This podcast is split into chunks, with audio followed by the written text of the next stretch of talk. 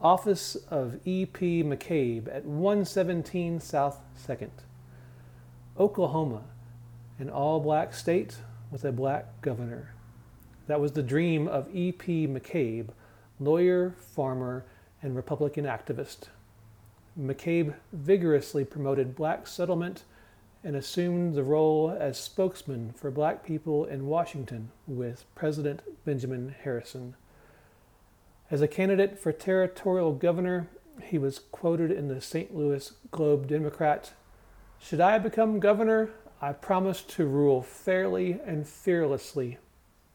McCabe became Logan County treasurer by appointment of Governor Steele in eighteen ninety.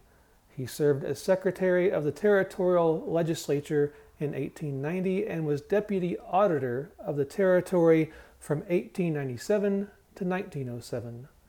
He was chiefly responsible for the founding of Langston and helped in the location and establishment of Langston University. The office of E P McCabe.